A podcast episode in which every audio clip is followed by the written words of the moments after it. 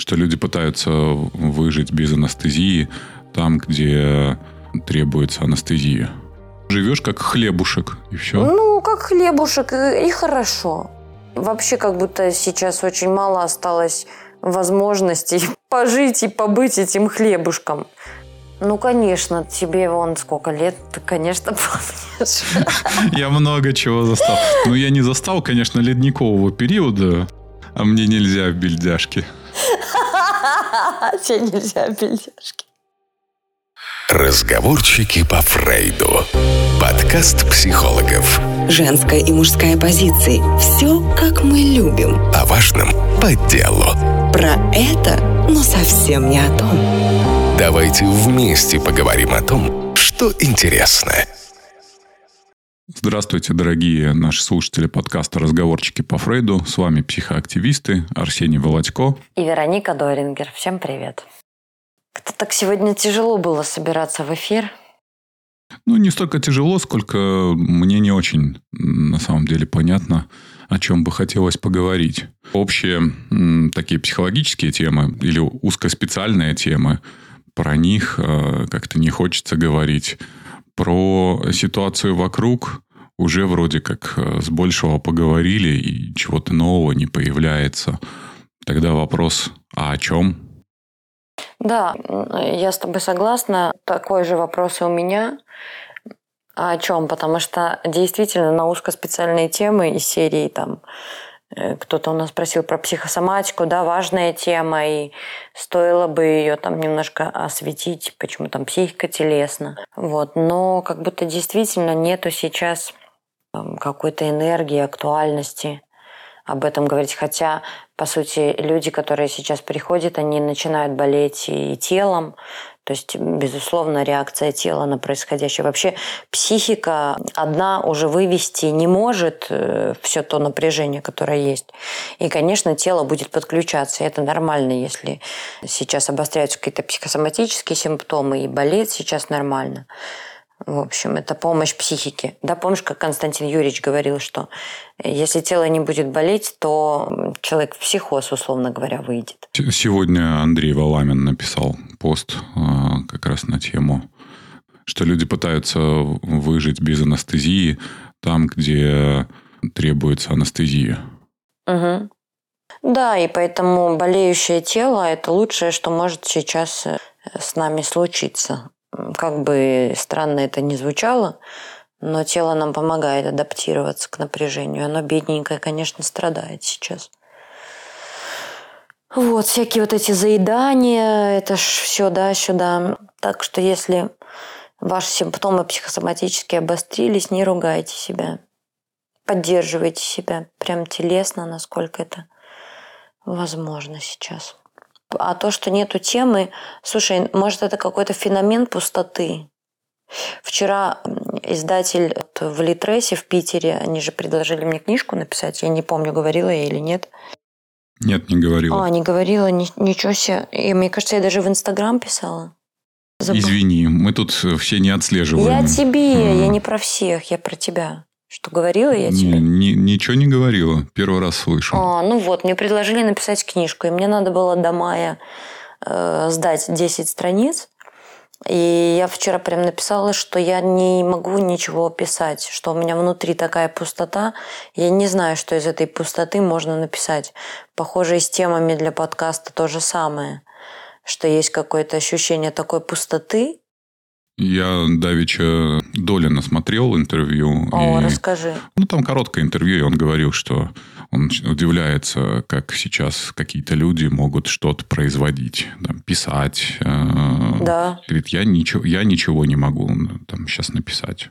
Не получается.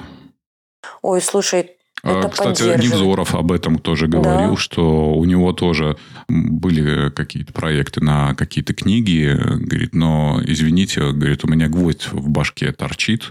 И этот гвоздь такой большой и такой железный, что я не могу его достать. И у меня все мысли только вокруг этого крутятся. Ну да, я тоже подумала, что я реально могу...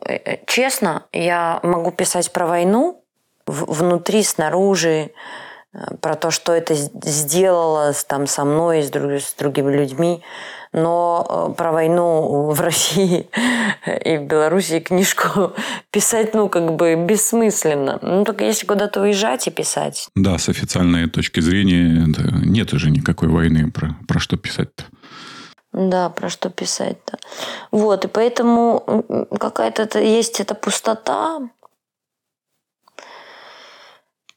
И непонятно, пока из нее ничего не рождается. Скорбь, наверное, рождается. Вот я думаю, что я подумала, что в этой пустоте, если все-таки в психике как бы нету пустоты, то что в этой пустоте, ну, слушай, наверное, какая-то скорбь, усталость. Вот. У тебя скорбь, усталость. Угу.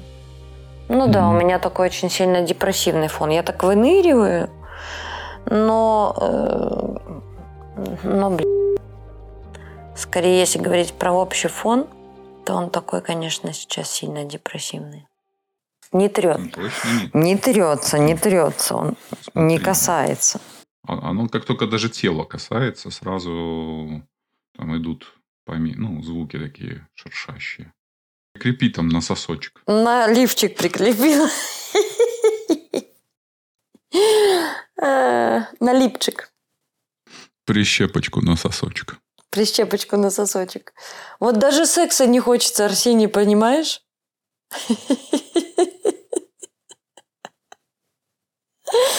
Пиздец какой. А тебе?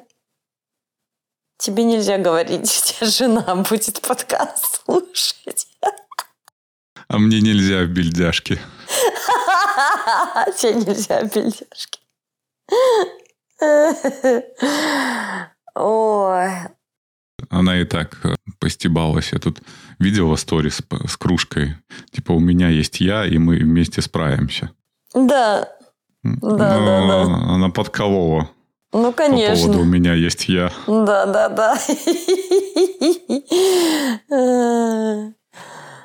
Да. Не знаю, я Быкова люблю смотреть. Угу. И смотрю Пастухова на «Живом гвозде». Угу. То есть, все-таки Быков тебя... ты его вот вначале подпарафинил, что он... Я не могу согласиться со всем, что он говорит, но просто иногда, когда он отвечает на вопросы какие-то, да, или дает какие-то свои комментарии, это дает некие смыслы, это дает некое понимание как-то происходящего или будущего. Вот помнишь, я тебе тоже лекцию скинул. Там, по философии, да? Там, конечно, так сложновато, и плюс он читает, а не говорит.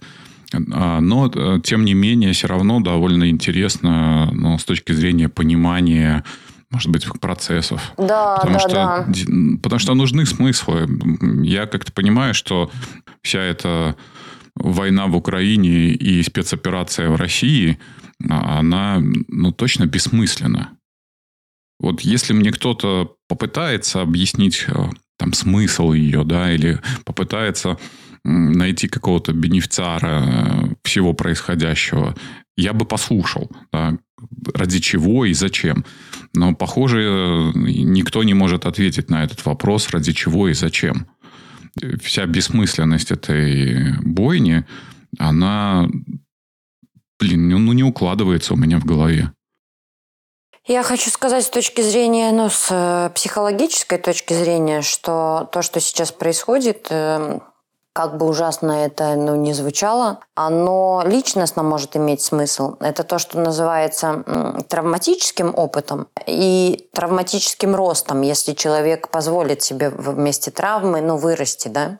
Понятно, что травма еще длящаяся, она еще не закончилась, ее последствия оценить мы сможем только позже, но любая травма предполагает и рост. Точнее, она предполагает два пути. Она предполагает... путь некой остановки, когда человек становится жертвой, но у нас может сформироваться идентичность жертвы. И тогда это такой регресс, это движение в сторону регресса. Но может быть и движение в сторону эволюции, развития, когда то, что мы же раскачиваем человека в терапии, условно говоря, да, управляемый кризис, для того, чтобы изменения в жизни человека начались. Он должен столкнуться с личностным кризисом. И мы этот кризис потихонечку раскачиваем.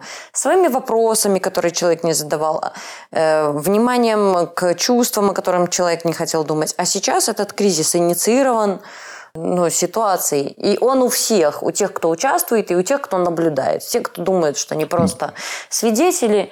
Ха-ха-ха, как бы не так. Да, но когда человек приходит, он все-таки приходит добровольно в кабинет, и в кабинете все-таки достаточно безопасно, и даже когда я как терапевт на что-то провоцирую клиента, в конце концов он понимает, что он выйдет из этого кабинета, и там никаких неприятностей дополнительных его не ждет. Я с тобой не согласна, потому что любая интервенция – это вообще действие агрессивное. Любая интервенция терапевтическая. И когда человек приходит в терапию или там, на группу человек приходит, это вообще сдвиг его парадигмы может случиться и должен случиться. И это очень серьезный стресс. Человек, когда приходит в терапию, он думает, что сейчас ему здесь полегчает.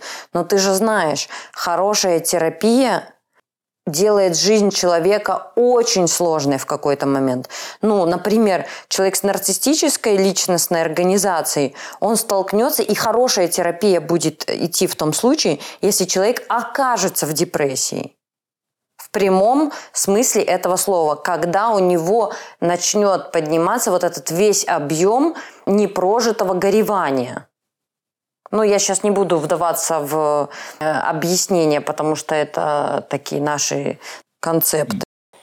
Поэтому человек приходит на терапию и думает, что ему полегчает, но на самом деле ему должно похудшеть. Контакт со своей собственной чувствительностью к чему ведет? К тому, что мы будем переживать те чувства, которые вообще переживать, как ты говоришь, там большая часть людей не хотела и анестезировала. Поэтому, да, этот кризис немножко другой, но тот кризис, который есть сейчас, он может быть обращен человеку на благо. Ты посмотри, как люди взрослеют сейчас. Даже то видео, которое ты мне присылал, его суть про что? Про индивидуальный выбор. Угу. Индивидуальный выбор возможен только тогда, когда мы отказываемся от этой инфантильной парадигмы. Выберут за меня, скажут, что делать. Я не я, и жопа не моя. И когда я начинаю нести ответственность за все, что со мной происходит, за переживания, которые есть, за чувства, которые у меня есть, за выборы, которые я совершаю. Это, кстати, я смотрел парочка видео этих добровольцев из батальона Калиновского, которые поехали. И там один из добровольцев как раз рассказывал, почему он здесь. Ага. Примерно так и говорил, что это удивительное место, где люди делают свои выборы, и ты понимаешь, что от тебя что-то зависит. Ага. И он восхищался вот именно таким сообществом этих людей, которые не просто оказались в этой ситуации, а что это был их выбор, и этот выбор, для того, чтобы его сделать, нужно еще было преодолеть кучу препятствий. Не так просто попасть в это место. Угу, угу. То есть нужно было преодолеть все эти препятствия для того, чтобы там оказаться. Да, и внутренние, и внешние препятствия. Обстоятельства могут с нами случаться, но мы можем выбирать, как с этими обстоятельствами обойтись. Угу. Вот в этой же лекции по философии ты ее посмотрела? Посмотрела, но немножко не до конца, но да, посмотрела. Современное такое развитие общества, оно предполагает в основном каких-то две модели. Угу. Одна – это жить в авторитарном обществе, угу, угу. А другая ага. – жить в таком цифровом концлагере. Угу. Когда твое поведение контролируется с помощью цифровых технологий, либо, опять же, некой там цензуры угу. и прочего. Угу. А третий вариант – это жить с возможностью развивать свой творческий потенциал, в чем бы он ни заключался. Третий вариант связан с верой в то, что люди способны и самоорганизовываться, и люди способны реализовываться. Угу. И для этого не нужно их контролировать. Это совершенно другая модель построения отношений между обществом и властью. Да. Мы говорим про видео Щелина и Арестовича, да? Угу, да. Кому интересно, там есть несколько лекций по философии. И интересные, и местами так трудноваты, но, тем не менее, там звучат интересные мысли. Угу. Видишь, я что-то подумала, мы так с тобой обращаемся к философским знаниям, да? Это как будто для меня ощущение ухода внутрь. Из внешнего, вот каких-то из внешних действий, уход внутрь в сторону каких-то своих собственных внутренних и глубинных преобразований. Наверное, кстати, поэтому и снижается внешняя деятельность и внешняя активность. Да, наверное, как некий такой поиск ответов на вопросы, понимание, какое-то преображение. Поиск ответов на вопросы, но внутри с собой. Мне кажется, это правда какой-то важный разговор с собой, который мы сейчас можем вести, потому что вовне найти ответы на вопросы сейчас сложно. Да, они приходят вот через какие-то размышления других людей, но вовне так много хаоса и так громко, что хочется тишины, потому что невозможно из-за этой громкости и оглушения всеми вот этими стимулами обнаружить себя и поискать какие-то свои собственные смыслы и какое-то свое собственное движение. Что-то я так подумала. Вот. Вовне и громко, и много пропаганды, и понятно, что там идет информационная война, и всякие вбросы различной информации, и попытка вызвать какие-то эмоции. Чаще всего готовые ответы на вопросы, типа «думайте так», ну это так-то и так-то. Я скорее, да, наверное, тоже обращаю внимание, что прям как-то философия, до этого не могу сказать, что я был таким адептом философии, либо как-то сильно интересовался, а сейчас прям стало интересно, потому что, моих каких-то знаний, из психологии, либо житейских, их явно не хватает для осмысления происходящего. И когда я слушаю вот того же Быкова, да, он все равно же опирается и на литературу, и опирается на какие-то философские воззрения. Там я нахожу ответы на вопросы. Того же Пастухова, когда я смотрю, это тоже во многом такой философский анализ происходящего и исторический. И лекция Арестовича с Щелиным, они тоже дают для меня точно свежий взгляд на процессы происходящие. Угу. Я что-то подумала о том, что мы говорим про философскую, но и мы можем же с точки зрения психологии объяснить, что крах нарциссизма происходит. Та самая, простите за слово, имперскость, да, которая когда-то, может быть, и правда имела вес, важность, значение, стала таким нарциссическим очень пузырем. И если говорить про то, что будет трансформация, это как раз-таки переживание вот этих депрессивного радикала. Я сейчас понятно, интересно, да, людям говорю?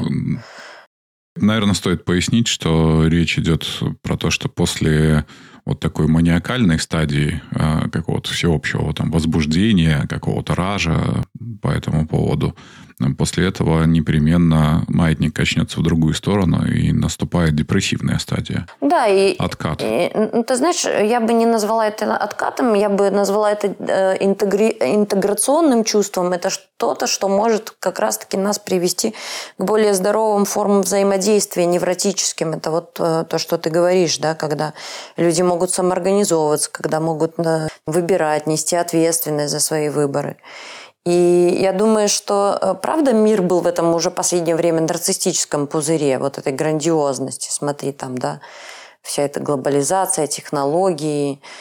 И суперзарегулированностью, да, то есть, когда, опять же, это за счет сети, интернет, люди как-то начали там проявляться, неважно каким образом, в ответ на это стала появляться новая этика и некие ограничения. Угу. И как только стали появляться эти ограничения, они стали множиться. Это нельзя, так не скажи. Да. Плюс ковид, который, да, ограничивал многие свободы людей. Да. Там, на передвижение, на то, что ты должен носить маску, на то, что ты там, без специальной бумажки не имеешь права выйти и прочее, прочее. И, конечно же, все это вкупе вот, дает ощущение ну, какой-то несвободы и тотального контроля. А наша все-таки человеческая природа, в хорошем ее проявлении, это природа свободы. Да, ну смотри, это же и есть... Мы стремимся к свободе. Это же и есть нарциссическая динамика, только, но в ней очень много несвободы и зарегулированности. То есть соответствие какой-то картинке, соответствие каким-то своим внутренним требованиям, правилам.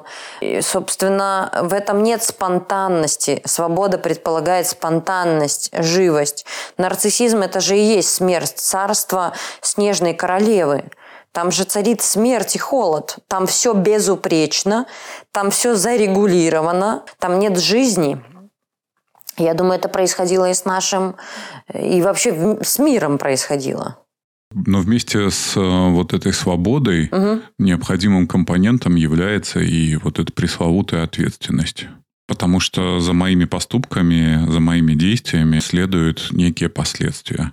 И если я не готов принимать эти последствия, то тогда я свободу буду воспринимать как вседозволенность. Угу. Да, это вопрос, видишь, злоупотребления. Это уже вопрос реально этики. Но как я воспользуюсь тем, чем я обладаю, и неважно. Ну, как я воспользуюсь властью, которая у меня есть, я буду ею злоупотреблять, или я направлю ее на благо? Обрати внимание, любопытный феномен. Угу. Как раз в Беларуси его можно было наблюдать. Угу. Когда произошел ковид, во многих странах ввели локдаун. Да. И ограничили там перемещение людей и прочее. Да. Ты помнишь апрель месяц 2020 года, когда в Беларуси не вводилось никаких локдаунов? Конечно, помню. При этом люди сами изолировались. Да. Возле офиса на парковке были пустые улицы были, в магазинах было мало людей, то есть люди сами это делали. Да, я помню, слушай, у меня сторис в этом присылает напоминалки в Инстаграме. И я пошла бегать по парку и говорила: боже, пустой город как вымер, пустые парки.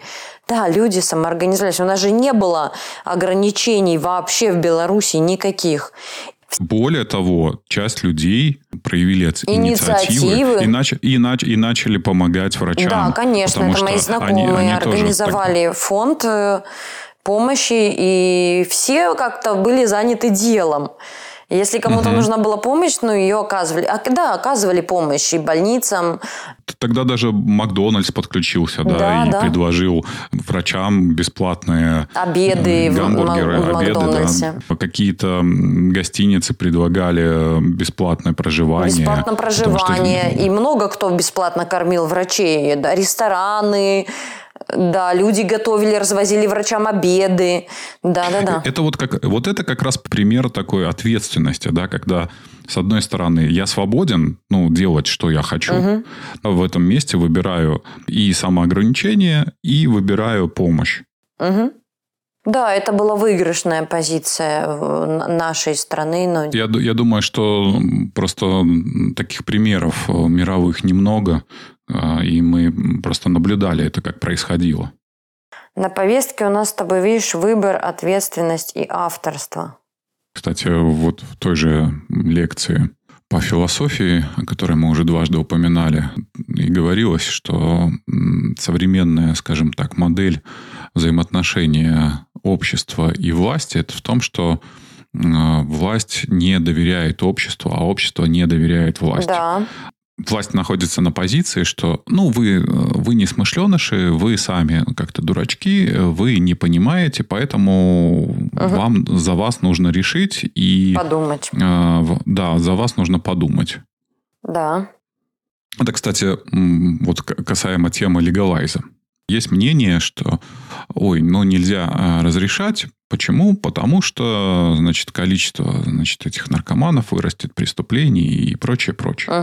Ну, если мы посмотрим статистику преступлений, В тех странах, в которых есть легалайз, то она не вырастает. Такие же тоже иногда аргументы. Вот есть страны, в которых разрешено оружие, есть страны, в которых запрещено оружие. Uh-huh. Часто аргументы звучат таким образом, что нельзя разрешать оружие, вы же друг дружку перебьете. Вы такие все несмышленые, вы начнете творить какую-то дичь, поэтому нельзя вам иметь это самое оружие. Но, опять же, в Канаде, либо в той же Америке, да, там случаются эксцессы. Но так же, как с автомобилями.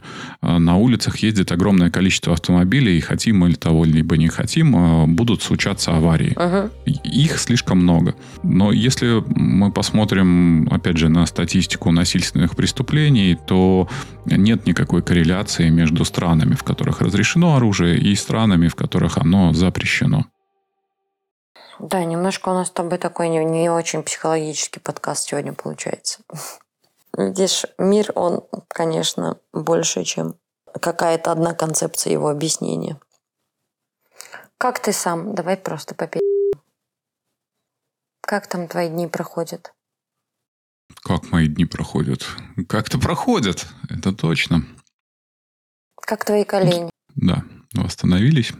Можно попробовать в каком-то таком, может быть, более лайт режиме. Кроме того, придется все равно сейчас расписание переделать ввиду того, что мы же наметили наши группы, онлайн-группы со слушателями. Поэтому нужно будет их ставить с одной стороны в расписание, с другой стороны расписание клиентское. Вот, найти во всем этом некие форточки и в эти форточки вставить еще какие-то дополнительные активности. Мне пока сейчас сложно ориентироваться, создать нормальное расписание для себя. Кроме того, говорю, все-таки мне оказалось не 20 лет, и попытки как-то включиться в тренировочный процесс наравне с людьми, которые уже давно занимаются, увенчались неким моим фиаско в виде моего разболевшегося артрита. Ну, а ты хотел. Это, видишь, у тебя... Ну, я хотел, да. Нарциссические закидоны были. Сейчас такое хухах, и я... Сейчас такое, да. И я... Тыц-тыц я. И я боксер, да. Угу. Да. Придется постепенненько. Ну, что делать? Да, я, ты знаешь, начала бегать, начала тоже возвращаться в какую-то физическую активность, потому что как-то не могла, не было сил на это. А сейчас как-то не то чтобы силы появились, но, похоже, после состояния, после физических нагрузок сильно меняется это. Такой дополнительный способ себя поддержать. Как твоя диета? Тебе удается ее держать сейчас? Да, кстати, очень вообще легко сейчас стало с этим. Да? Да, абсолютно. А как ты это себе объясняешь? Не знаю. Наверное, как-то много сейчас какой-то интеллектуальной пищи. Угу. Поэтому как-то о физической еде даже местами забываю, и надо себе напоминать, что типа уже там 5 или 6 часов, надо, наверное, уже покушать. Mm-hmm. То есть ты как-то поглощен какими-то другими процессами, да? Похоже, увлечен очень. Похоже, как-то занят таким интеллектуальным перевариванием. Вот сейчас весна наконец-то вернется. У меня тут под окнами такой здоровенный каштан. Вот уже вижу, как почки распускаются. И скоро у меня будет красота под окном. Да, весна в этом году очень холодная и очень долго не начинающаяся. А уже хочется тепла. Так что я бы не сказал, что она как-то такая прям холодная. Я помню... Арсений, все говорят, а ты бы не сказал. Да, конечно, холодная. Май месяц на носу. Еще даже листья не распустились. Май месяц, посмотри... Я помню такие года, когда листья распускались только 9 мая. Ну, конечно, тебе вон сколько лет, ты, конечно, помнишь. Я много чего застал. Ну, я не застал, конечно, ледникового периода. Нет, этого не было. Было ощущение, знаешь, потому что у меня уже начало появляться ощущение, что сейчас ты мне начнешь затирать. В ледниковом периоде, знаешь ли, было вообще ого-го как. Когда мы с неандертальцами на мамонтов ходили, на охоту. На охоту, да. Холодная весна, все... О, видишь, я когда злиться начинаю, чуть-чуть подоживать начинаю. Похоже, кстати, что состояние-то такое? А до хуя приходится злости, ярости, ненависти контейнировать. И, естественно, это так сильно глушит. Угу. Нет адресата. Ну, нам, белорусикам, знаешь ли, не привыкать. Контейнер? Мне кажется, это состояние давно ловим. Да, так уже за***ло, понимаешь? Наверное, это тоже не надо слушателям слушать. Как это все...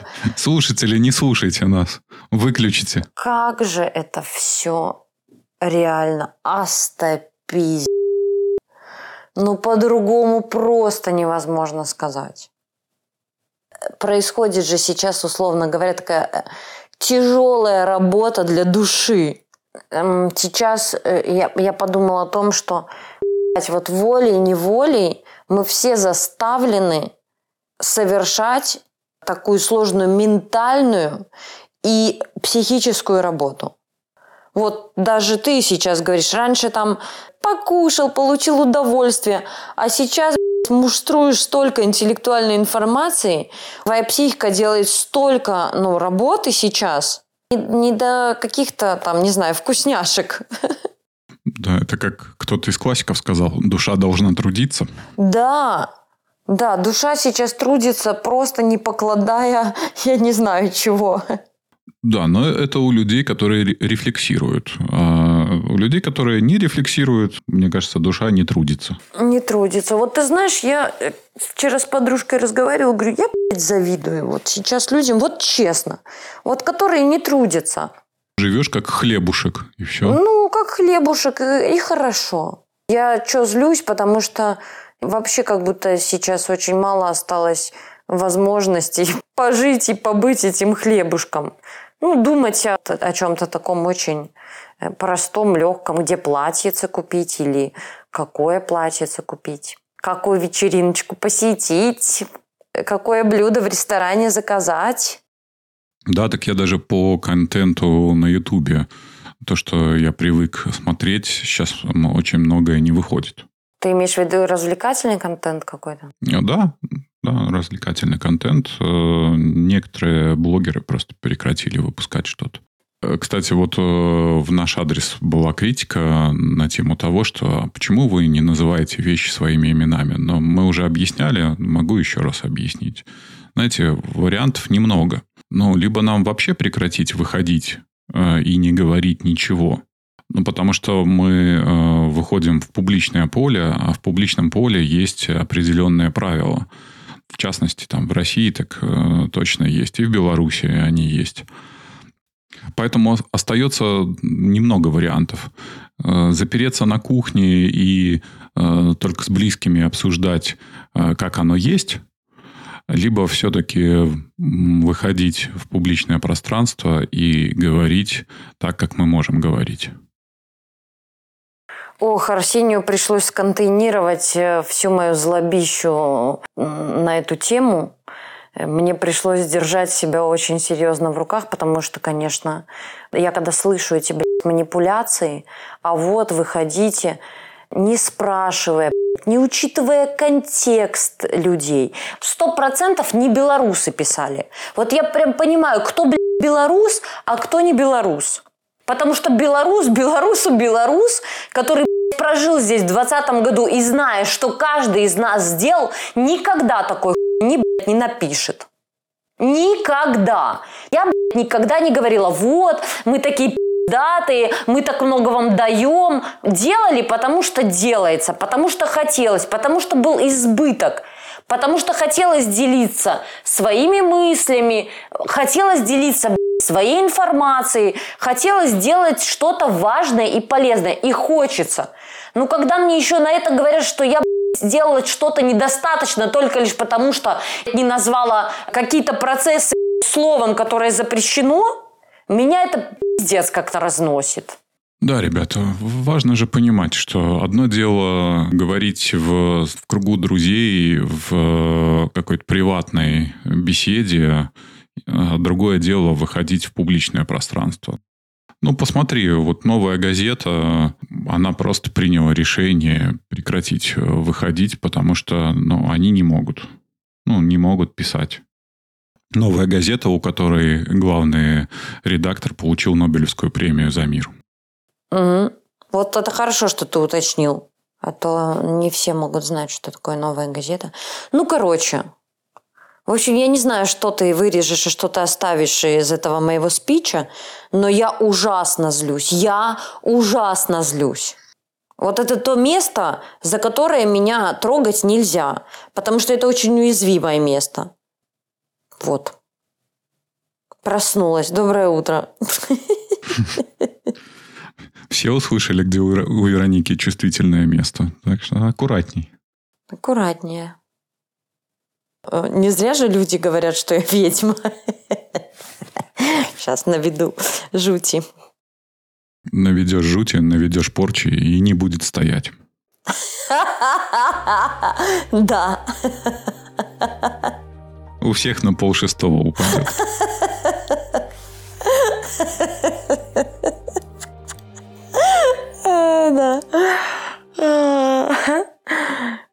Так, что еще скажем? Надо нам как-то по событиям. Видишь, сейчас какие-то события такие. Нет, хотя, мне кажется, это сейчас у всех спад. Я смотрю по психологам, что-то никто ничего не пишет. Продуктивность на нуле. И опять же, находясь в Беларуси с 2020 года, я тоже понимал, что довольно тяжело что-то как-то писать, чем-то заниматься. И моя надежда была то, что вот я перееду, и появятся там ресурсы, и какая-то жизнь. А хренушки да. Угу. Все равно. И здесь не то, что нагнало, а еще больше накрыло. Больше, да. А скажи, почему больше? Когда ты хочешь, не хочешь, а эти новости пробиваются, и когда ты слышишь эти факты и видишь эти кадры, это, не знаю, у любого нормального человека это должно вызывать какие-то очень сильные чувства. Невозможно это игнорировать. Любая война, она отвратительна. Отвратительно тем, что там происходит. Отвратительно ее последствиями. Мне сердце кровью обливается при виде этих кадров. Последнее, знаешь, что меня сильно впечатлило, это когда перед Пасхой несколько ракет прилетело в одесские дома. И я такой, твою мать, это же Одесса. Я сейчас, наверное, кощунственно буду звучать, но это как такой святой город. Это же такой красивый город. Его нельзя вообще трогать. Да, у меня тоже самое ощущение. До него нельзя прикасаться. Вы что? Вокруг нужно, выстроить заборы, чтобы ни одна падла туда и ничего не испортила. Это же Одесса. Это, ее невозможно там восстановить. Это же такой город охрененный. Да. Он выжил во Вторую мировую войну. Он выжил все войны. Я не знаю, что добавить. Все, меня это тоже информация сложила. Я прям понимаю, что не могу очухаться. Ты правильно сказал, это святой город. Я не к тому, что Одесса какой-то, уникальный город, а другие города не такие уникальные, поэтому можно. Нет, а к тому, что, там такое охрененное культурное наследие. Он же входит в фонд ЮНЕСКо. Это архитектура. Такого города больше нет. Ладно, архитектура, но, там, мне кажется, каждый сантиметр земли пропитан этим колоритом одесским. Угу. Боже, я не знаю.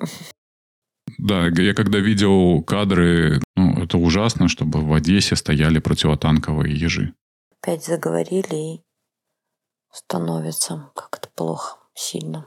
Ты спросила, почему накрывает тяжелее. Поэтому накрывает. Знаешь, я почему спросила? Потому что я когда была в Грузии, Мне очень хотелось домой. С одной стороны, мне там как будто было легче, просто за счет того, что там такая страна, насыщенная жизнью, во всем.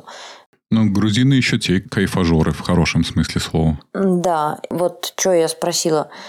Мне хотелось домой, потому что как будто важно, мне важно быть в этом месте сейчас, здесь. Это невозможно от этого уехать, это увозишь с собой. И я просто думаю, что ты говоришь, что тяжело.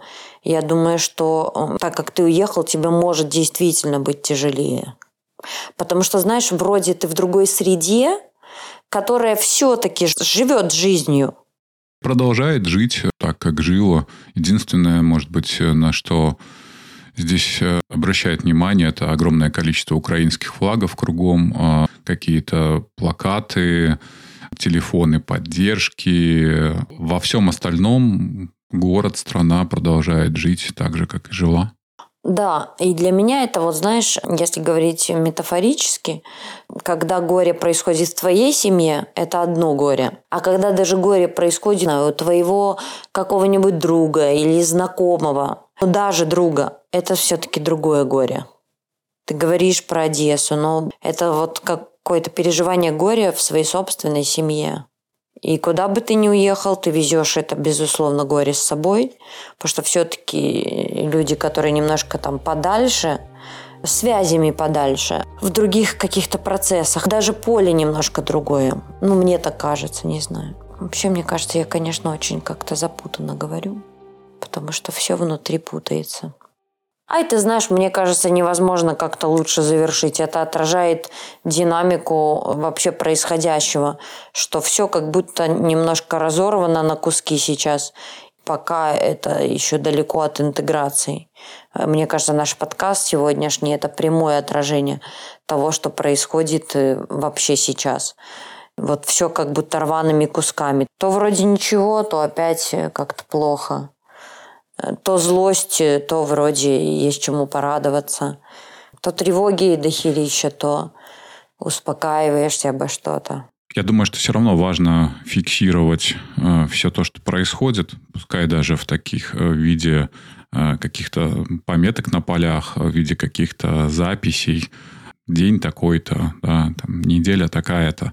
Для того, чтобы потом и самим можно было вернуться к этим записям и к этому дневнику. И будущим поколениям можно было бы к этому вернуться, послушать, в нашем случае послушать, в каком-то случае почитать и узнать, как же те современники переживали и проживали все эти события. Да. Наш подкаст тоже сегодня «Заметки на полях».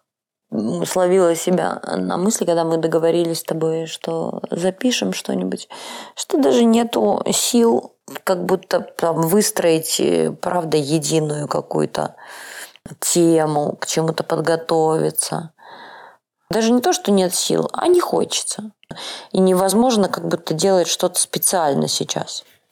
Я хочу напомнить нашим слушателям, что они могут присоединиться и еще успеть к нашей онлайн-группе, где будет возможность, может быть, вместе попробовать найти некие общие смыслы. Да, в совместности оно как-то легче. Пока как-то варишь это у себя в голове, пока не делишься этими своими мыслями и переживаниями, они так и остаются чем-то непонятным и неосязаемым. Как только назвал, как только получил обратно отклик, кристаллизуется, становится каким-то реальным.